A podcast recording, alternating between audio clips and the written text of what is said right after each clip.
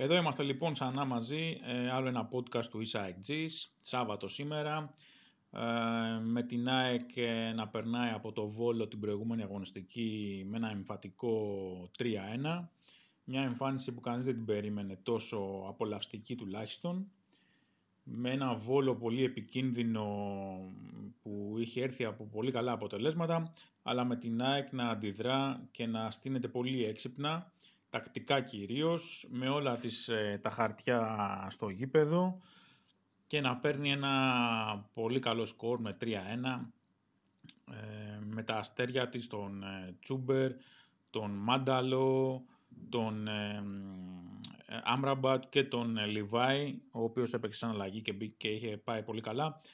Το μόνο αρνητικό φυσικά οι δύο τραυματισμοί, οι οποίοι θα φέρουν λίγο πίσω στην πρόοδο τους δύο παίκτες, ο Άμραμπατ ο οποίος είχε ξανά τραυματισμό, ο Λιβάη ο οποίος και αυτός ταλαιπωρείται καμιά φορά με κάτι μυϊκούς τραυματισμούς, αλλά τώρα γλίτωσε τα χειρότερα.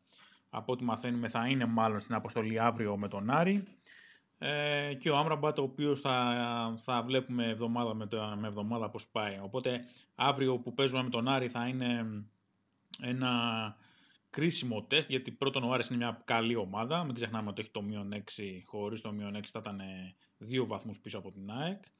Έχει ένα προπονητή που προπονεί την ομάδα ήδη από πέρσι-πρόπερσι. Είναι και η β' ομάδα του Ολυμπιακού, οπότε καταλαβαίνετε ότι στο ΟΑΚΑ πλέον με τον αέρα του διπλού από το Βόλο το μάτι δεν θα είναι καθόλου εύκολο, με απουσίες και του Άμραμπατ και του Λιβάη Γκαρσία. Να δούμε με πολύ ενδιαφέρον πώς θα παρατάξει την ομάδα ο Γιάννης και πώς θα καλύψει αυτό το αναπάντεχο κενό με δύο παίκτες να φεύγουν που παίζουν στην διαθέση. Πιθανόν να έχουμε μέσα τον Σουηδό, πιθανόν και όχι, θα δούμε. Κανείς δεν ξέρει ακριβώς τι γίνεται. Κανείς δεν παρακολουθεί τις ασκήσεις και ακόμα και αν τις παρακολουθούσε δεν νομίζω ότι κάποιος θα μπορούσε να βγάλει συμπέρασμα για το ποιος παίκτης έχει πλέον έκτημα να μπει στην 11. Ακόμα και στην άμυνα δεν είμαστε σίγουροι ούτε για τον Ρότα αν θα παίξει δεξιά, ούτε αν θα συνεχιστεί αυτό το δίδυμο Βράνιες με τον πρώην παίκτη του Βόλου που σταθερά έχει πάρει τώρα τη θέση του Τζαβέλα. Οπότε βλέποντας και κάνοντας. Στο μπάσκετ τα γνωστά προβλήματα, περιμένουμε τις επιστροφές, μπας και φτιάξει λίγο αυτό το πράγμα φέτος, το οποίο δεν βλέπετε, παρά τη μεγάλη έτσι χαρά για το νέο μας γήπεδο στο μπάσκετ, το γήπεδο του ποδοσφαίρου το οποίο συνεχίζει να μας εκπλήσει με το δικέφαλο στο κάτω διάζωμα, με τον πραγματικό αετόν που θα κάνει την εμφάνισή του πριν την έναρξη των αγώνων.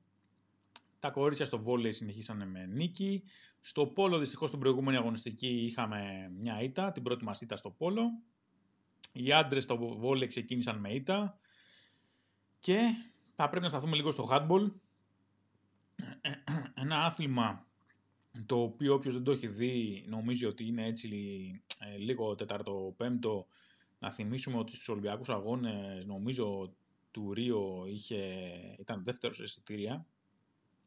Ένα άθλημα το οποίο στο υψηλό επίπεδο που παίζει η ΑΕΚ είναι πάρα πολύ απολαυστικό, πάρα πολύ ενδιαφέρον και ειδικά οι αγώνες που δίνει η ΑΕΚ στην Ευρώπη είναι πραγματικά του χαίρεσαι να τους βλέπεις.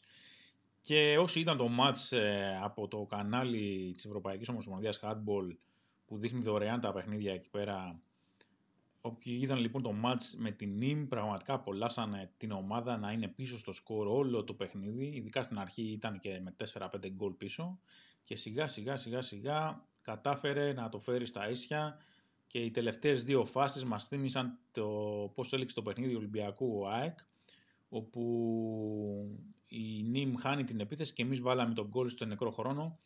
Ευτυχώς με τον Ολυμπιακό δεν έγινε το ίδιο. Ο Μπουκοβίνας που για ακόμη μια φορά ήταν ο κορυφαίος του μάτς και μάλιστα βραβεύτηκε και με την καλύτερη απόκρουση της αγωνιστικής από την Ευρωπαϊκή Ομοσπονδία Handball.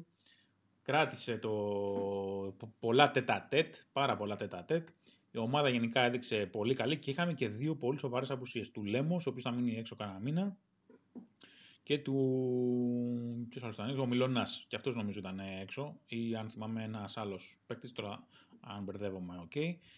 Πάντως το handball έχει πολύ νόημα φέτος να το παρακολουθούμε, και Ευρώπη και Ελλάδα. Πρέπει να συνεχίσουμε να κάνουμε το double, γιατί κάθε τίτλος που προστίθεται μεγαλώνει το κλαμπ.